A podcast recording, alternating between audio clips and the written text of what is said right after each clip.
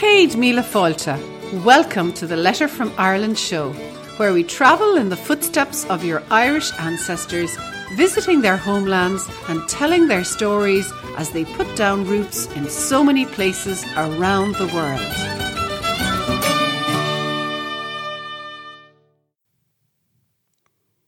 Welcome to the Letter from Ireland show, Series 2, Episode 4. In the show, we like to visit the places of your Irish ancestors and bring their stories to life. Before we start, do remember any resources or references we mention in this episode, you can find those in the show notes at a letter from Ireland.com forward slash 204. They say that in Ireland we have what they call the gift of the gab, meaning that we're a great nation of talkers. The tradition of storytelling, poetry, and composing in verse is part of the fabric of us Irish. But there are some of us, I have to admit, that are a lot better than others when it comes to the ancient bardic tradition of verse making. Not everybody has the gift of poetic speech. But today, in the Letter from Ireland show, we're going to meet one talented man who embodies all these ancient crafts, making him a true modern day Irish bard. So, would you like to hear more about our Irish bard? Well, why not kick off today's show with a letter called An Irish Bard? A while back on the letter, I mentioned specific family surnames that were associated with old Celtic professions. Among the surnames mentioned, we had Ward and Shields, which were both Irish bardic surnames in days gone by. These bards underwent seven years of intensive training and were in great demand from the Irish chieftains of the time. The job of the bard was to recite the events of the day in verse, and these epic poems were delivered in front of a live audience at the court of the chieftain. The poems both praised and pillared many of the people present and commented on great battles, marriages, and births. In those days long ago, before mass print, TV, and social media, the bards and the storytellers, they must have performed a very necessary service, recording these significant events in a manner both entertaining and memorable. Well, a while back in Skibbereen, in West Cork, Mike and I met a modern day bard who carries on this ancient tradition. And you might be surprised to hear that he is still very much in demand in a particular setting. Two old names of Ireland and one modern day bard. Do you know many Irish boys' names? Maybe you have a Patrick or Brendan, Kevin or Kieran in your family.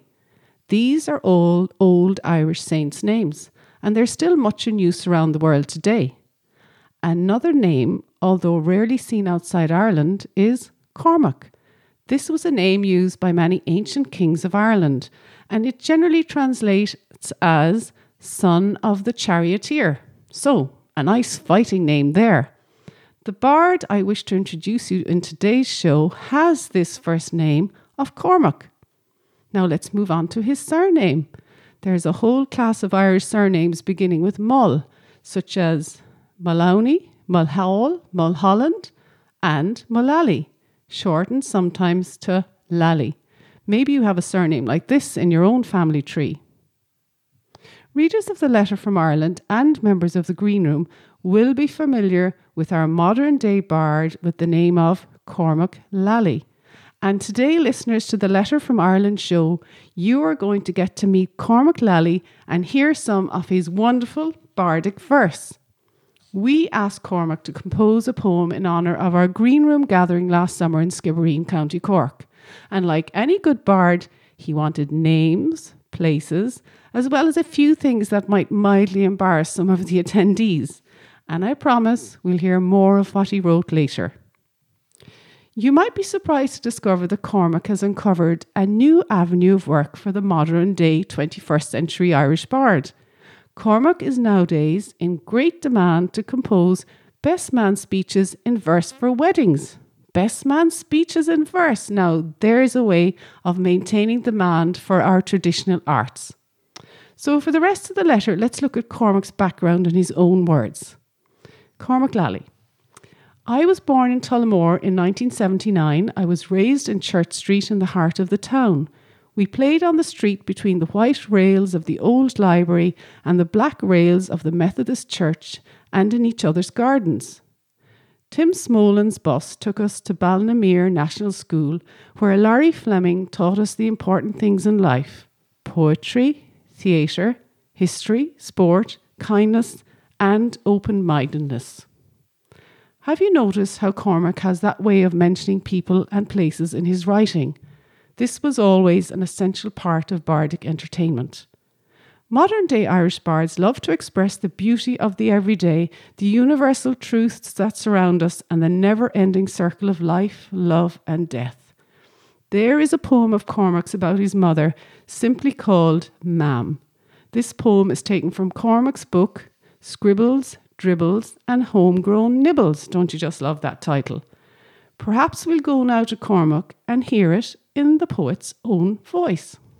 Welcome, Cormac Lally, to the Letter from Ireland show, and it's great to have a real live bard here today with us. Hi, Carina. Thanks for having us. I hope you don't mind, Cormac, but I'd like to jump straight in and ask you to recite that wonderful poem about your mother. You know the one? I do. Called Mam. Which I fell in love with when I first heard you recite it at the Saturday market in Skibbereen.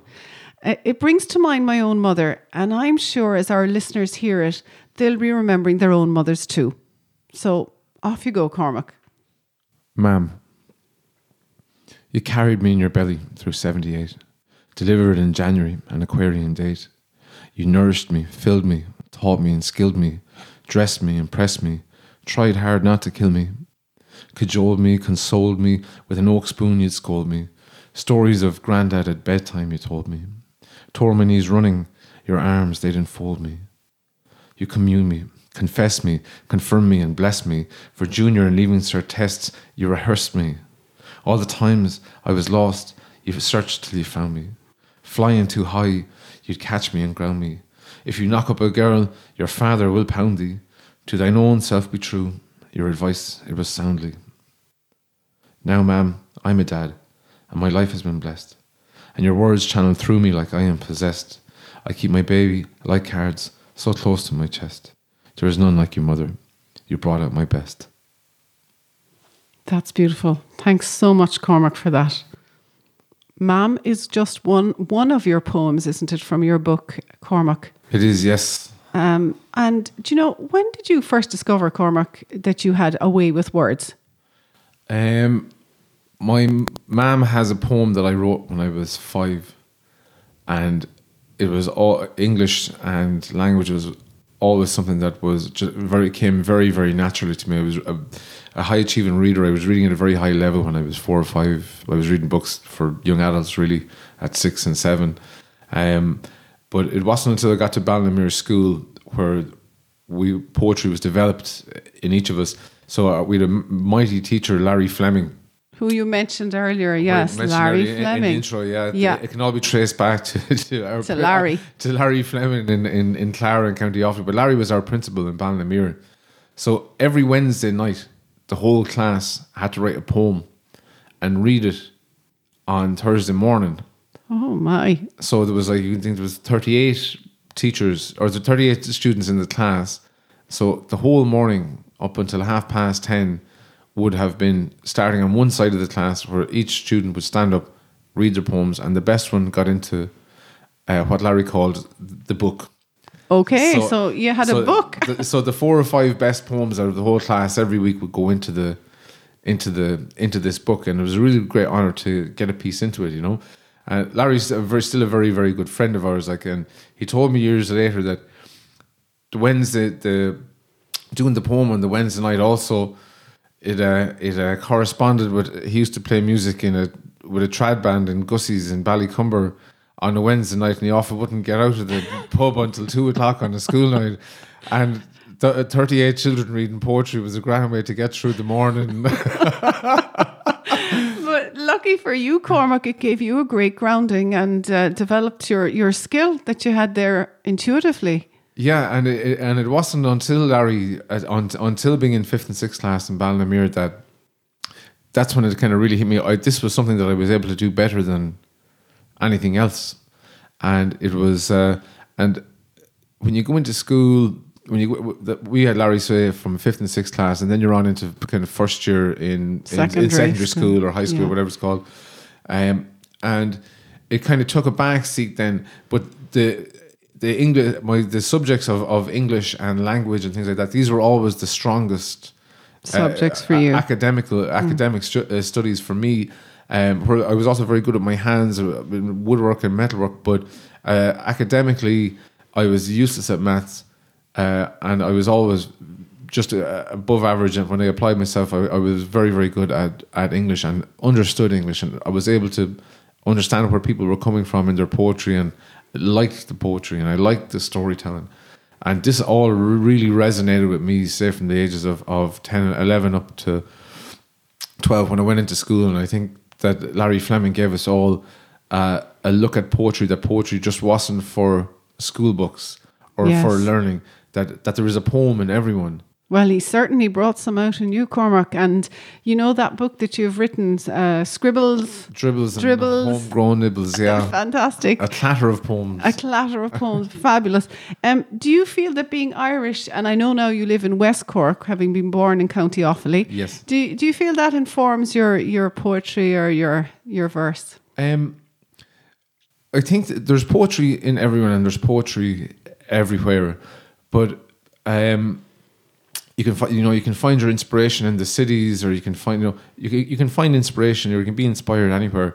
But I really find uh, being down in West Cork, uh, being in Skibbereen, there seems to be just a great big pool of people, of creative people who are all in their own ways trying to develop their own art or develop their own performances, whether it's music or or or or painting or photography. There's a massive pool of people down here to to bounce your stuff off and to get to know. And it is there's a more highly concentrated uh, population of artists in in West, West Cork, Cork. than there is anywhere else i- in the world per capita. Say, like you you could have a lot more people say living in Berlin, but the per capita of say poets to your random Joe Soap Yes. is a lot lot higher down in, in West Cork as as it is for artists for people who are writing novels. I must say we- documentary makers. We found the same thing when we were living there that it, it, it was so easy for us to fall across people like we did you even just Yeah. in the on the market on the Saturday and you know you were telling us a bit uh, about your best I mentioned it earlier the best man Yes. speeches which you know what is that an equivalent of what the bards would have done at the chieftain's feast long ago Well, it, it it would have been it would have been a part of it. For for weddings, there would have been uh, pieces written for celebration. So you'd have to celebrate the bride, the bride, the bride's family, the groom, the groom's family, the deeds of the of of both families, and you would have to you would have to you would basically have to give them a, a massive send off. This would have been part of the. This would have been part of the the ceremony. This would have been part of the of the wedding itself. That these stories, and there could be a bard from the bride's side, and there could be a bard from the groom's side, but the night would be, would be given over. Then, once the formalities of the wedding would be over, the feast would begin, and at, at different points in it, the bards would be called on to extol the virtues of of the bride, her family, her ancestors, and the groom then his family and his ancestors, and how many bulls they had, and how many acres they have here, and it would have got in. I suppose it would be nearly like a rap battle, you know, a modern day rap battle where they're trying to get one man, one one up, one up man's Upmanship. ship on on on, One each, on the each other. other while keeping it entertaining and keeping it full of kind of metaphors and things that you know you're not sure was that a was that a was that a, an insult or was that a a, a praise like and no that's the that's the real skill isn't it in that the- verse and that's making? the real skill is to you know is is to be able to insult insult someone not let have them know that they're being insulted and they go away laughing at themselves. And that's just was just one part of it. But the but the oration the Irish history that was all passed down like you said before there was mass uh, mass TV printing or printing, TV or anything yeah, like that. yeah. we are an island of oral history that everything was handed down before the books were written every story was passed down from the eldest to the youngest, and it was all done by. Uh, it was all done in the oral tradition, and Well, that puts it perfectly, Cormac. Thank you so much for that. And that segues nicely into our next section. And I would like to chat now with you, to you about a particular poem that Mike and I commissioned you for. sure. When Mike and I were looking for a special gift to present to Jim Purcell, our member of the year in the green room, we were inspired, and I really mean inspired, when we tasked Cormac, Cormac Lally here with putting Jim's ancestral story to verse. We were thrilled with the end results, as indeed was Jim and his extended family. And you know, it's no small feat to marshal hundreds of years of family history into verse. But that's exactly what you did, Cormac, wasn't it? With, exactly, yeah. For Jim. Well, I don't know if that's exactly, but uh, as close to that as we as, we you could. yeah. You you put that uh, family verse together for Jim Purcell and and his extended family. Now, listeners are in for a treat because I've asked Cormac and he's promised that he'll recite this Purcell family history in verse for us here on the Letter from Ireland show. So, Cormac, take a deep breath and it's over to you. The Purcells. Hugh Purcell came to Ireland in 1169. The name translated literally to mean herder of swine. The world was in the throes of crusades and holy wars when Strongbow took the notion to invade these Irish shores. The King of Leinster overthrown by one Rory O'Connor, so the King contracted Strongbow to reinstate his honour. There was battles up the country, there was verse and ballads sung for the Purcell's Irish family ladder. This is its starting rung. Now, Hugh Purcell himself was a diplomat tactician. New peace could be implemented through marriage of tradition, and violence, rape, and murder unnecessary in his head if his son could meet a princess and get her into bed. Now, as it happened by coincidence, Tipperary at that time was absolutely terrorized by a pair of massive swine. A boar and sow so bloodthirsty they ravaged crops and man.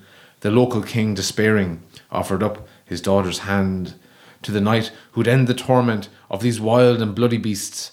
Says he, I'll make no promises, but I'll have a go at least.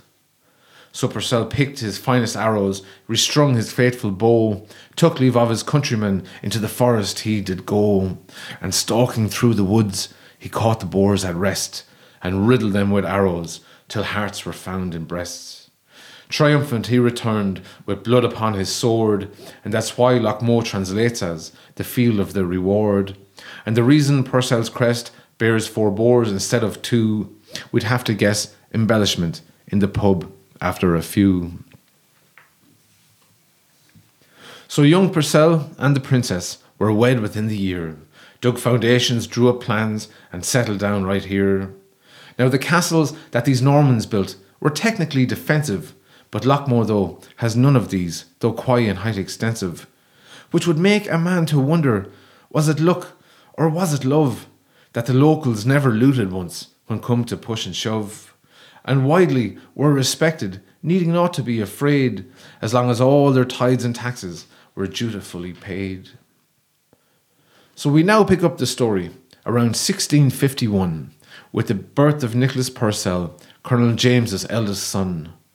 He fought with gallantry and bravery at the Limerick and the Boyne, saw his brothers slaughtered by King William's cannon swine.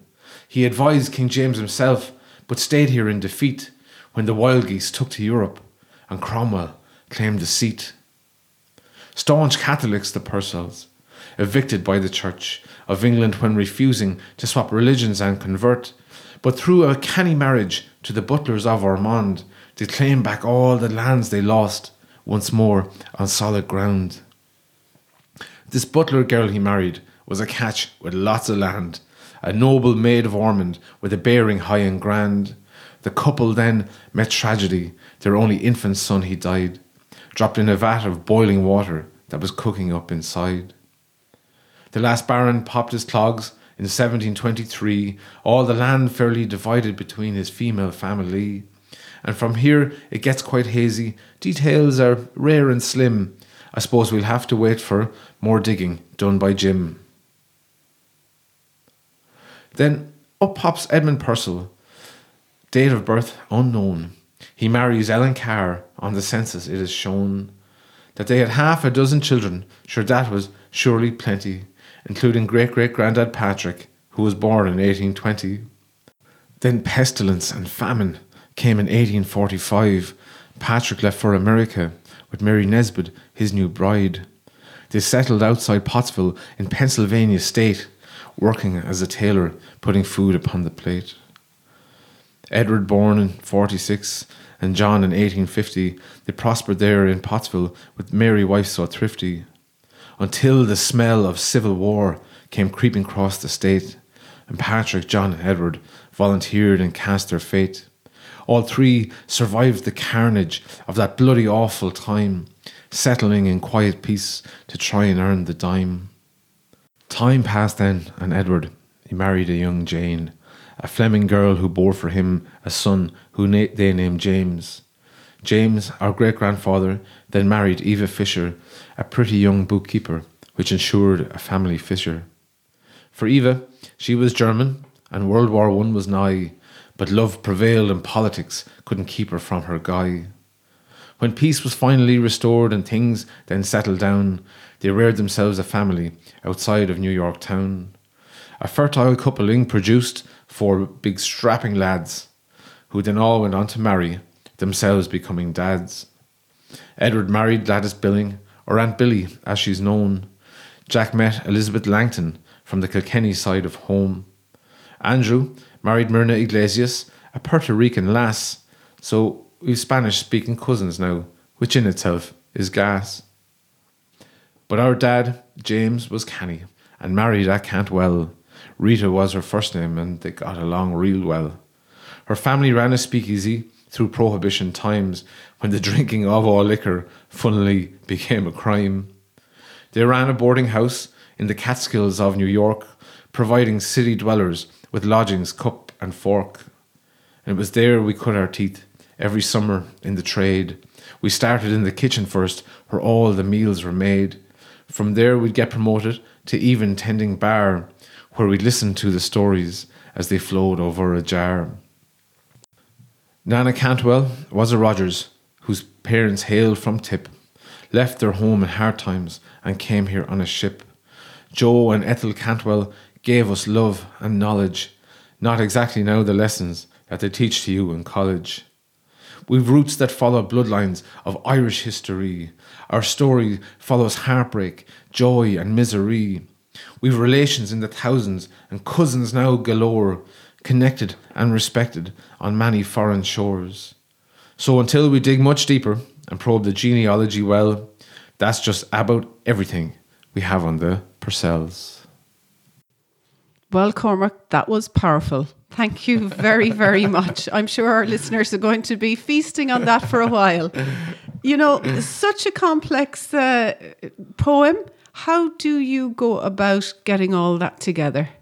Um, this when uh, when you guys asked me to do this, I wasn't sure about how I was going to to go about it. Like I would have a, a kind of a strict format there that of when I'd have a, a, best man or a bride or a groom. If it was the best man speeches, yes, yeah, yeah. So I tried to.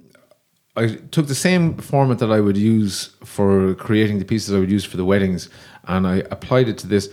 But this is a lot more complicated than um, a best man speech or a bride speech. This is people's family history, and you have to approach it with as an artist and as a as a I suppose as a on the spot historian, which I had to become when I got to know Jim. Yes, and it was it was the back and forth then between myself and Jim that he was able to provide me then with the family, with the legs of the family trees that he wanted of the most kind of influential ones in his family. And then it was to hear his oral tradition and to get a sense of what he was like as a person and what these stories meant to him. And that's what we were trying to capture in it. That it, isn't just a history lesson, you know, a, a dry a, lesson with the facts kind of dry yeah, lesson with the yeah, facts and figures. Yes there's, there's a lot of grey area in people's lives, like, and there's some stories that will never make it into a poem, like.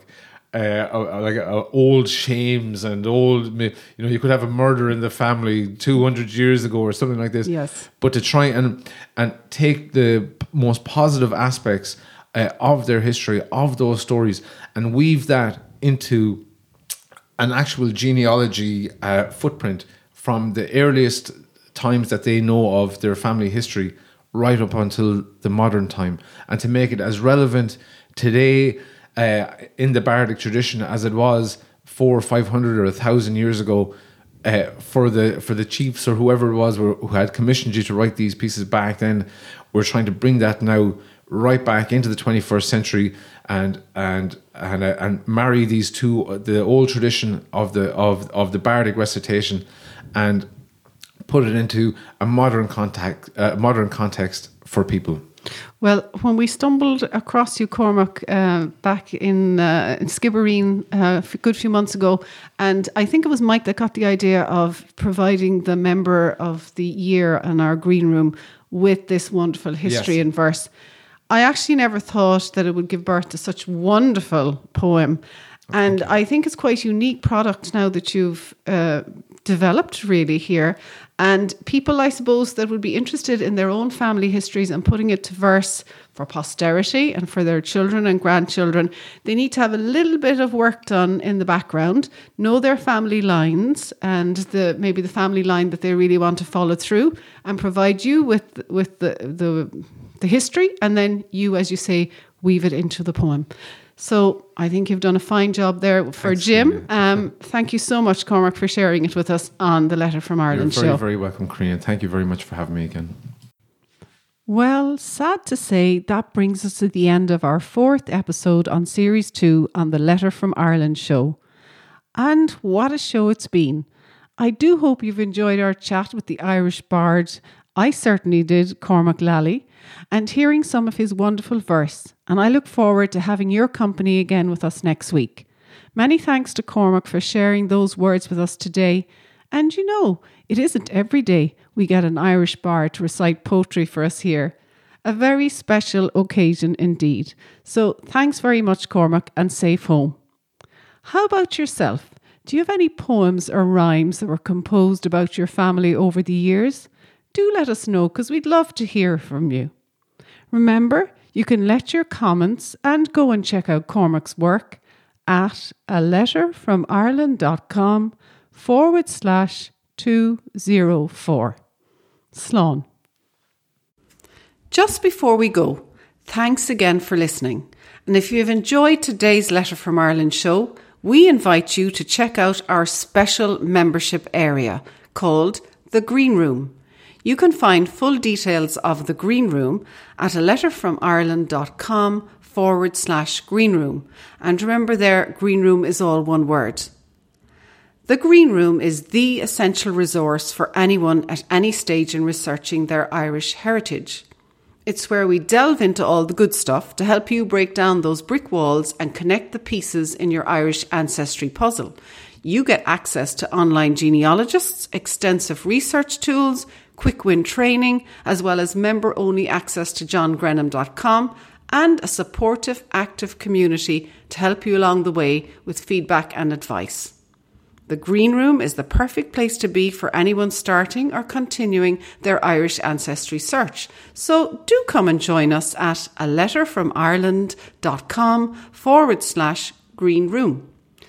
Well, that's it for me, and I'll be back next week with another instalment of the Letter from Ireland show. Look forward to chatting with you then. Slán Carina.